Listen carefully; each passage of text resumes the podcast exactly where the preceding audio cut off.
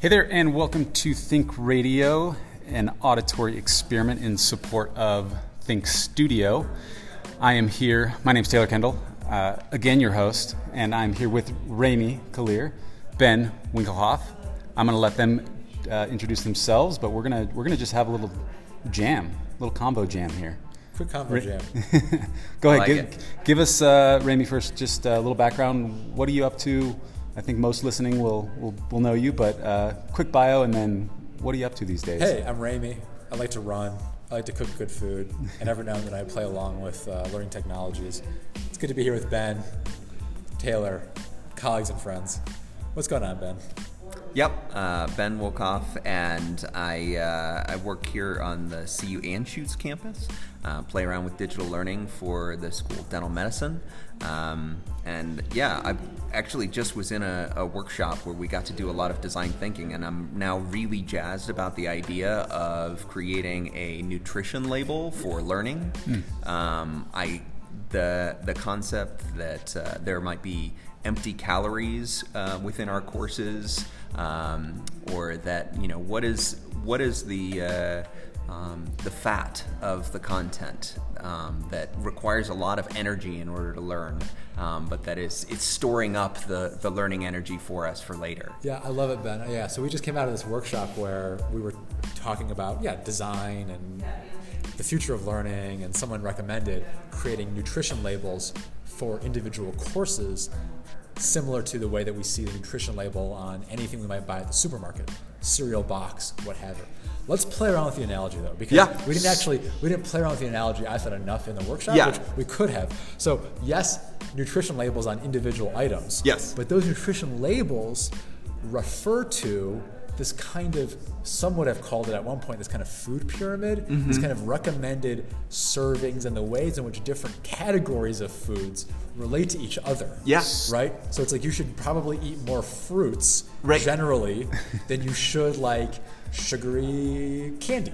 Correct. So how do faculty respond to their like high saturated fat content course that then has it publicly displayed for the world. No. I don't know. Uh, that's right. I don't know about that. Yeah, we haven't gone. Well, well, but the, to... the question is, do uh, we we wouldn't do that to faculty members? No, it's no. a reflection tool for mm-hmm, them right. to evaluate the the content that they are making. Mm-hmm. How much of this is weighted towards one way of learning? That's right. And you can right. evaluate it at the course level, but you could also use again like your food pyramid to evaluate at the program level. Right. Like how do all of our courses provide so many servings of, you know, carbs and pastas and breads, but our courses are not providing enough servings of, you know, good protein or whatever. I, I love it. Right, and and I think that you can you can as long as we're sort of defining terms, right? Like, you know, what is the lecture?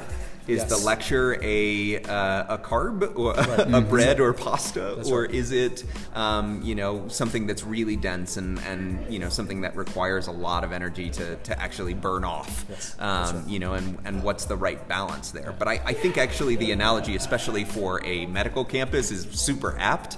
Yeah. Uh, Um, but but just the idea that we're actually we have reflection tools to think about the balance of our content and our courses. Um, and there there really aren't a whole bunch of them other than like a quality matters rubric that doesn't really do the the service of of sort of uh, allowing a uh, an individual to reflect upon their process of creating content or of creating a course and, and sort of evaluating that over time. So, what's the first step, Ben, on, on bringing the food label to life? I was like, the, the organic craze is in the air. We're in right. Denver. Like, these are all. that's right. This is the right time. yeah. No, that's exactly right.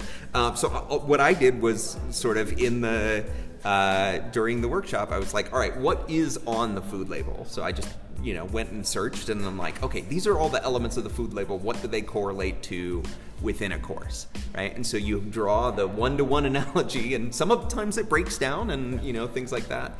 But I like the idea of extending that then to the broader ecosystem of, of food and sort of like what do you because it's it, it is a food pyramid but there's also this assumption within the nutrition label that there is a 2000 calorie right. uh, sort of recommendation right but does every type of learner actually need 2000 calories in order to get the outcome or could they you know subsist on a 500 calorie diet or, um, or some people need three or four thousand calories Right. because they're they're training for a marathon. Right. They're It's- they're, they're you know they're they're in a master's they're program that, or like- they're, like you know becoming a doctor or, super you know they need to be eating a lot more than others. I'm also thinking about I guess I have two quick thoughts. One is of course all of this around nutrition labels and the food pyramid is all of course in a particularly American Western construct. Totally. And when we think about notions of kind of culture and learning, so kind of on my side of the campus, maybe not the medical school, but at our school of education, we talk a lot about culturally responsive and culturally sustaining practices. And so, how does that? I'm still working on that. But, Yeah, but, totally. I, but I'm also reminded. Here's the second thing I want to mention. Folks listening, and I certainly both of you are probably familiar with Michael Pollan and his work as a journalist, thinking a lot about food, thinking critically about food systems, and thinking a lot about what goes into the food that we buy, particularly in grocery stores. And he's talked about the idea, and I'm going to butcher this a little bit, but he's talked about the idea like that if your grandmother can't recognize the ingredients in this food, right? If it's all just a whole bunch of, you know, laboratory concocted crazy ingredients that somebody who just is kind of accustomed to cooking with the basic, if they can't recognize that as food, if it's not real food but has more than however many ingredients, it might not be healthy. And I wonder if we think about our classes in the same way. What's what's the MSG existing Right. within the, the educational Well, and ecosystem? you know, Yeah. yeah. Well, Well, there's and some I- interesting, and that's also interesting because there's some interesting kind of cultural pushback on around why MSG might actually be okay. Sure. Right. But like, what are we intentionally choosing to put into stuff? Well, and I think that idea of it being overly produced, or we purchase it from other folks and then repackage it as our own.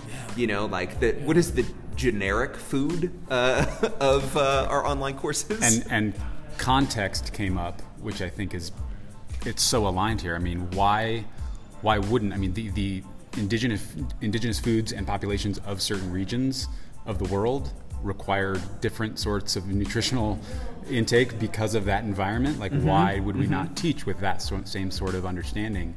Um, the, the food you know that you are going to live in and sustain a family on in the Amazon in Brazil is not and should not be what, what we take in necessarily in the West. So You know, oh, this is interesting. I'm reminded that there's been a trend. I'm going to shift to a very specific example here.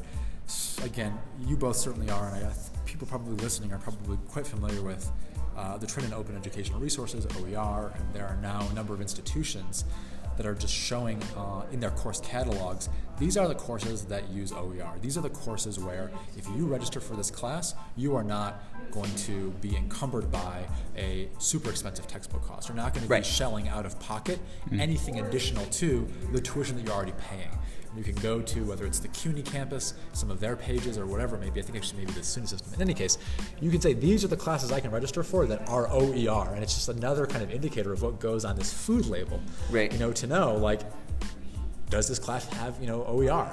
Zero, then it means that I'm going to probably be buying some crazy textbook or having to purchase some access code from some publisher. right, it's a food subscription service that you're that Exactly. you're paying for.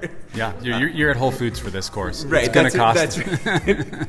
yeah. So I, I do think that there is obviously a lot that we can play around with the metaphor, but um, i- i- if we are able to sort of work with faculty members to to evaluate their own the, their creative processes and and their the processes that they have to live within, you know, then they're able to um, you know essentially make better food, make better courses, right?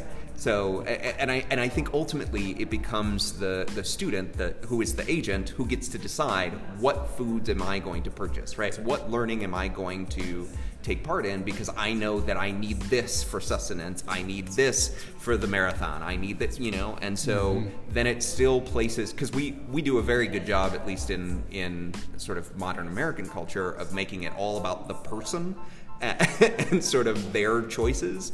Um, but there are some things that are better for us than others, and as an institution, we can recommend those things that are better. But ultimately, it's the student at the end of the day who gets to make that choice. That's right. That's great. Yeah. That's great. Perfect. So I don't know if we want to leave it there. Let's Yeah, leave it yeah, there. that's Let's it. leave it there. That's uh, yeah, I didn't plan on that being the road we went down, but I love it. and I should actually, uh, we should add that. Uh, think rethink 101, Well, which I is say, a few days away. looking- if you're looking for a good meal, Right. and you want to right. share, That's right. you want to have a communal Yeah. experience, sharing some nutritious. but and as an unconference, food. this is something we could dig into a lot deeper, I think, Sure. and have Totally. Yeah. potentially have a devoted session around like what would it really look like to, to map this analogy out. yes, I love it. And actually, I do happen to know that the food that is catered for Friday's con- unconference will be good. Yeah. Nice. So, so come. There you go. what was that? It's going to be some good food. Uh, anything else you guys want to point people at, just as far as what you're up to and resources, anything like that? Which is like the kind of cliche thing you do for a podcast. I mean, if you, but if you want to follow me on, on social media, it's B H W Y L K O F F. Um, and I love talking to new people. yeah. sure. And uh, yeah, I'm on Twitter as well. It's at Remi Kalir, R E M I K A L I R. And it's funny, Wilkoff. I would just, I just was listening to. Sorry, I know you're Ben, but Yeah. I said Winkelhoff, and it's because I was just listening to the Winklevoss twins present at South by, and when oh. you just I'm spelled it sure out, they did an amazing job. Hey, look, look, I got.